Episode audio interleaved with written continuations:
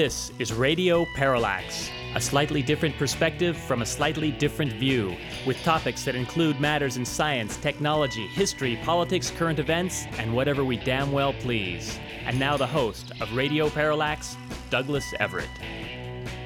Welcome to the program. On last week's show, we promised to try and hook up with the good people at Radar Magazine, and happily, we can report that in our second segment today, we'll be talking to Mr. Dale Harabi, editor in chief at Radar, about his magazine cover story Help, I Can't Move My Face, and other true tales of Hollywood's plastic surgery addiction. In our third segment today, we'll have a, a quick word with an old friend of ours, Lino Carollo, about, uh, about Robert Truax, the man who designed Evel Knievel's Sky Cycle. We're still trying to get Mr. Truax himself, and we may yet succeed. But in the meantime, we're going to talk to Lino. Let us start the show as we like to do with On This Date in History. But first, we should note that today's program on December 20th will mark the closest program to the winter solstice. Winter will actually begin this Saturday on the 22nd, meaning that uh, from this point forward, all the days are going to get longer which is always a good thing to note when uh, you know it's sunset at like 4:46. We've noted in this show in past years, and do want to note one more time that sunsets are actually getting slightly earlier and have been now for the past two weeks, even though days have been getting shorter. And why that is is something we can't really explain very well on the radio, so we're not going to try. Let's go into on this date in history. December 20th, in the year 69 AD, Vespasian, that is Titus Flavius Vespasianus, a former general under Nero, enters Rome to claim the title of emperor. His reign was noted for its order and the beginning of a century of peace. The year 69 AD, I believe, is known as the year of the four emperors because in the power struggle after Nero was killed, well, there were two other emperors, and the title eventually went to Vespasian who had been in what is today's Israel, trying to put down a revolt of the Jewish Roman citizens there, which would actually make a pretty good topic for a whole show, but, you know, some other day.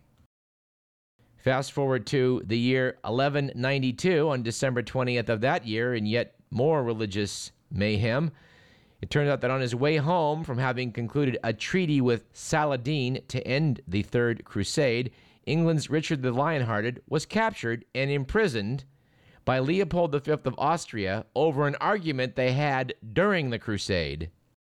In another episode of still more religious strife, on December 20th in the year 1688, the Netherlands' William III marches into London with 15,000 troops, resulting in the overthrow of James II, who was allowed to escape to France. William's ascension to the throne of England reigned jointly with his wife, Queen Mary II. This is why in America we have a college, by the way, titled William and Mary. James II was thought to be a secret Catholic, and when William came over from from the Netherlands to take the throne, that was the uh, the last gasp of those who would restore a Catholic monarch to the British throne. On this date in 1803, the U.S. and French governments put the finishing touches on the Louisiana Purchase, for the bargain sum of $15 million, the U.S. acquired an area that would become Arkansas, Missouri, Iowa, the Dakotas, as well as chunks of Minnesota, Montana, Wyoming, Colorado, and of course, Louisiana. And finally, on December 20th in 1962, the Dominican Republic, in its first free election in 38 years, chose Juan Bosch Gavino for president. However, the army toppled him shortly afterward, as his plans for land reform would have broken up sugar plantations that were owned by the generals. And that sort of thing is all too often, unfortunately, how things go in politics. Our quote of the day comes from Max Lerner, who said, If you choose the lesser of two evils, always remember that it is still evil. Our quip of the day comes from the immortal Frank McKinney Hubbard, better known as Kin Hubbard, who once posed the question Why don't the feller who says, I'm not a speech maker, let it go at that, instead of giving a demonstration? Our statistic of the day 88% of dog and cat owners in the U.S. say their pet is a quote, member of the family, unquote. 69% let their dog or cat sleep in bed with them. Yes, that just ain't right. Furthermore, this is according to the Harris poll 65% of pet owners have bought their pet a holiday present, and 37% have bought their pet a birthday present. And if you're one of those individuals, well, we just suggest you keep it to yourself.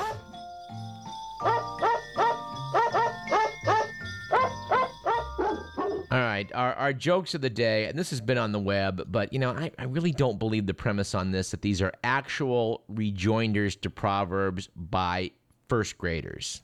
Believe it if you will, but allegedly somebody's first grade class came up with the following rejoinders to the beginnings of Proverbs as follows Don't change horses until they stop running.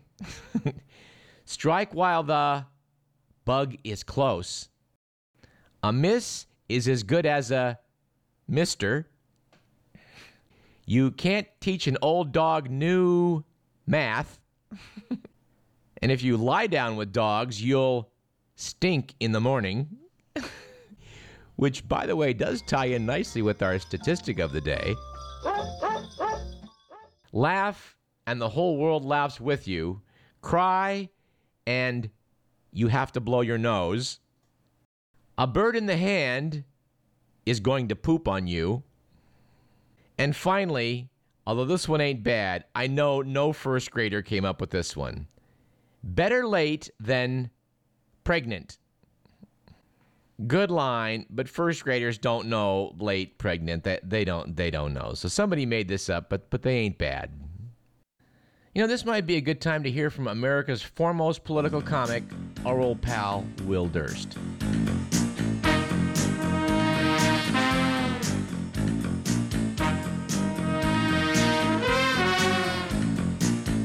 Thanks, Doug. Today I'm going to try to right a couple of wrongs.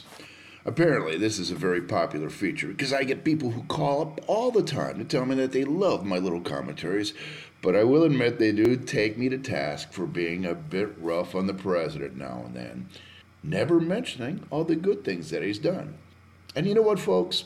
These people are right. So today, having seen the error of my ways, I intend to spend this entire commentary talking about all the good stuff about George Bush that I can think of. So here it goes. I, I, um, I get, um, no, no, no, no, I, uh, no. I got it. I, I got it. He sure doesn't sweat much for a lying thief. I knew I could do it. For Radio Parallax, I'm Will Durst.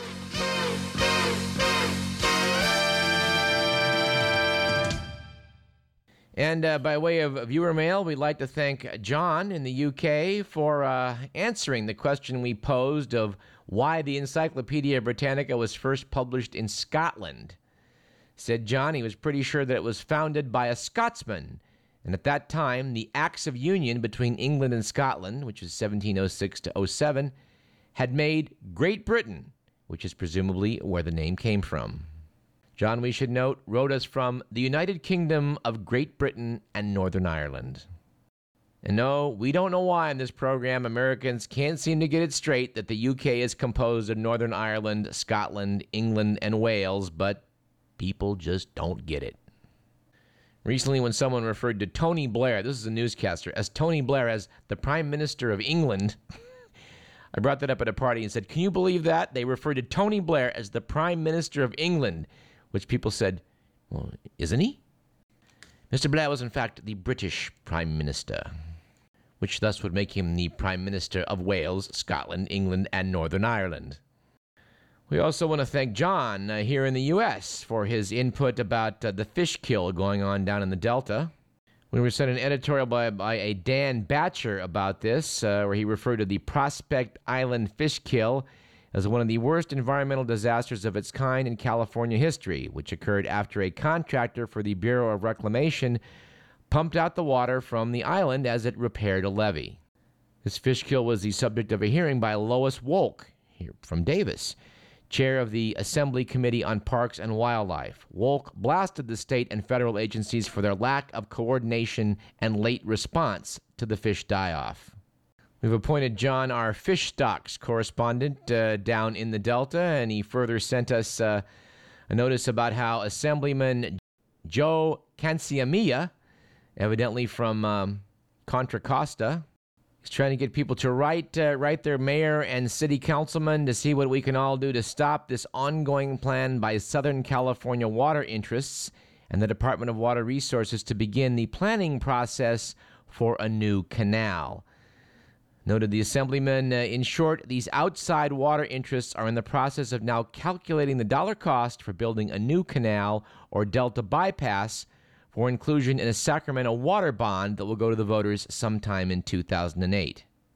This strategy is moving fast and continues behind the scenes between special interests that all want to see more of our quality water moving south faster and more efficiently. And of course, they're promoting this as a way to save the Delta by diverting water around it. Which is kind of like that, that new plan to save those asthma patients by taking the oxygen and diverting it around them. All right, let's do the good, the bad, and the ugly.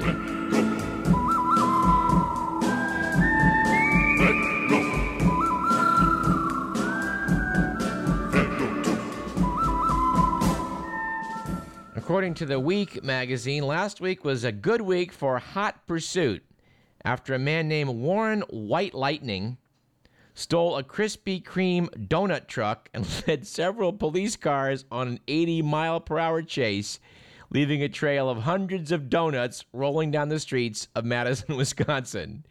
White Lightning was charged with drunken driving, ramming a police car, and a host of other crimes. And let me tell you something you waste that many donuts, and the cops are going to throw the book at you. All right, this week, conversely, was a really a bad week for endorsements after former Atlanta Mayor Andrew Young exhorted fellow African Americans to vote for Hillary Clinton, not Barack Obama. Bill Clinton's every bit as black as Barack, Young chortled, and he's probably gone out with more black women than Barack. And finally, it was uh, an ugly week this week for the White House, which apparently was fooled by a prank call by a teenager from Reykjavik, Iceland, who claimed to be Iceland's president. The call was put through to Bush's secretary, who said Bush was a little busy, but rescheduled the call for a few days later. Vifil Atlason, age 16, thought it was pretty funny until the CIA hauled him in for questioning. And frankly, we would like to know quite a bit more about that story. How does the CIA go to Iceland and haul in an Icelandic citizen for the heinous crime of phoning the President of the United States? Now, we admit you shouldn't misrepresent yourself as the chief of state of your country when you make the call. But we have to ask doesn't the CIA have better things to do?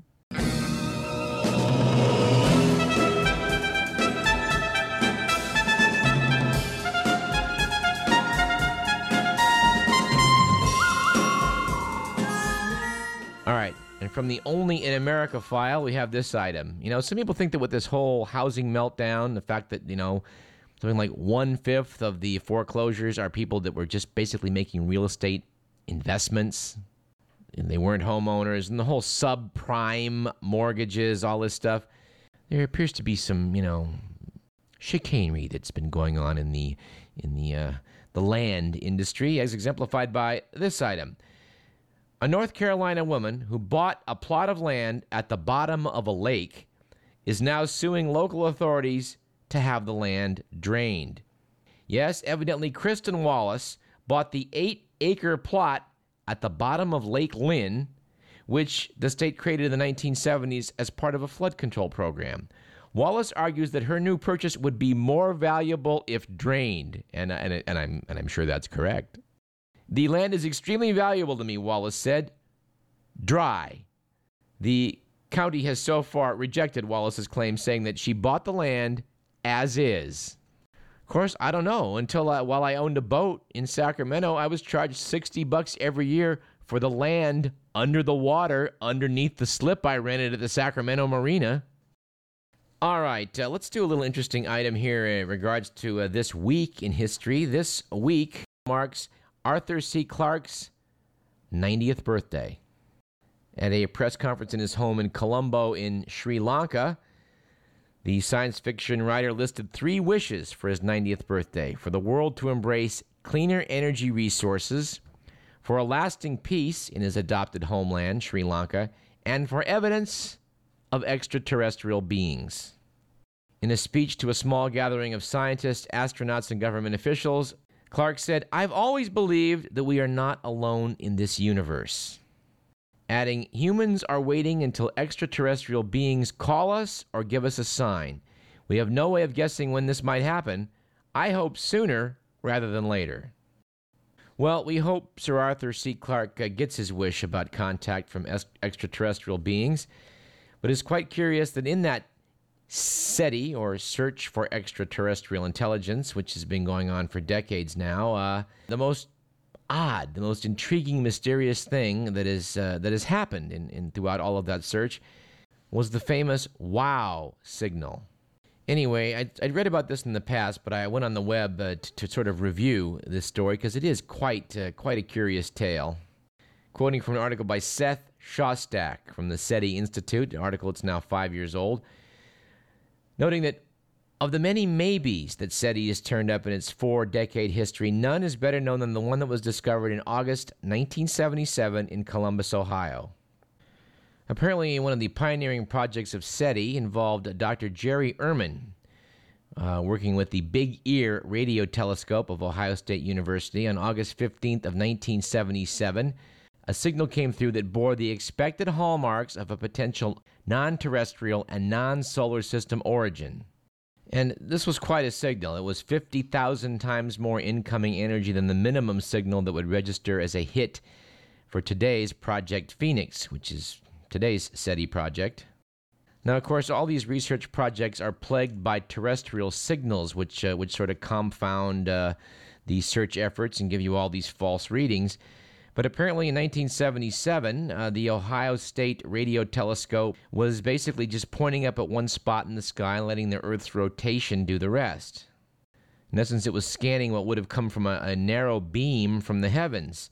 Uh, this particular signal that came through rose and fell over 72 seconds, which was exactly what a beam from deep space would have done if it was originating from one spot in the heavens. Noted Seth Shostak in this article, uh, what you'd expect if the telescope had merely been flooded by an interfering terrestrial signal was it would suddenly switch full on and then sometimes later switch off. And even if the signal was due to some low Earth orbiting satellite, the source that caused it, well, you wouldn't expect that to just fortuitously last for 72 seconds. It's for this reason that for the past four decades, the WOW signal gets high marks for being a credible candidate for SETI. On the other hand, it turns out the Ohio State Telescope was using two beams side by side, and after the pass of the first one, three minutes later, a second telescope looked at the same area. Well, turned out the wow signal wasn't there three minutes later. Well, could it still have been an extraterrestrial uh, transmission? Yes, if it had gone off the air during the three minute interval between the beams. And scientists have looked and looked in that same exact uh, swath of sky for a repeat, and so far, they've never seen one. So, unfortunately, as it stands right now, it looks as though Arthur C. Clarke and the rest of us is just going to have to wait a little bit longer. Of course, we should note that Paul Allen, the co founder of Microsoft, uh, is devoting uh, quite a bit of money. He's in partnership with the UC Berkeley to build a network of radio telescopes near Hat Creek in Northern California it's known as the Allen Telescope Array, and its purpose is to pick up signals from space. There's a recent article about this by David Levy in Parade magazine a couple weeks back about, uh, you know, well, are they out there? And I'm grateful to David Levy for clearing up uh, uh, something I'd read years ago that supposedly the late Clyde Tombaugh, the man who discovered Pluto, observed a UFO. Levy confirms that he did. Apparently, Clyde Tombaugh saw some green fireballs up in the sky, and unlike ordinary greenish fireballs that occasionally brighten the night, these appeared to be in a group and seemed to speed up during their flight through the sky. Noted Levy, the more he thought about it, the more skeptical Tombaugh became about his sighting. Telling Levy once, even if they were visiting from a planet circling the nearest star, Alpha Centauri, an almost infinite amount of fuel, as we understand it, would be required to accelerate them from their home to ours. There must be another explanation. Levy himself admitted to seeing a UFO, noting that uh, before dawn, 11 faint lights appeared in my telescope's field of view. They climbed the sky, slowed, stopped, and then started back toward the horizon. Said he thought about it for a while, then it hit him. About 300 miles from his Arizona home is White Sands Missile Range, a facility that frequently launches rockets. He concluded I must have witnessed a missile launch. Anyway, so many things to talk about, so little time.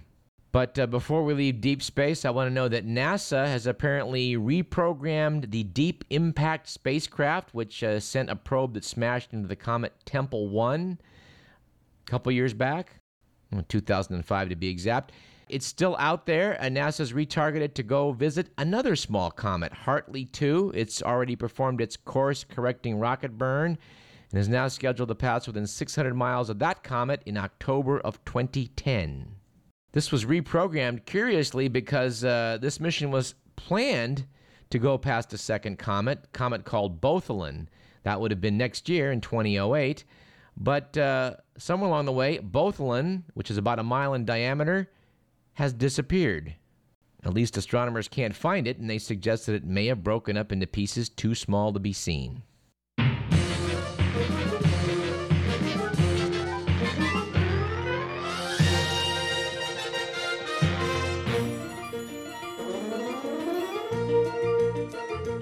Anyway, let's take a break. You're listening to Radio Parallax. I'm Douglas Everett, and when we come back, we'll talk about uh, America and Hollywood's obsession with plastic surgery.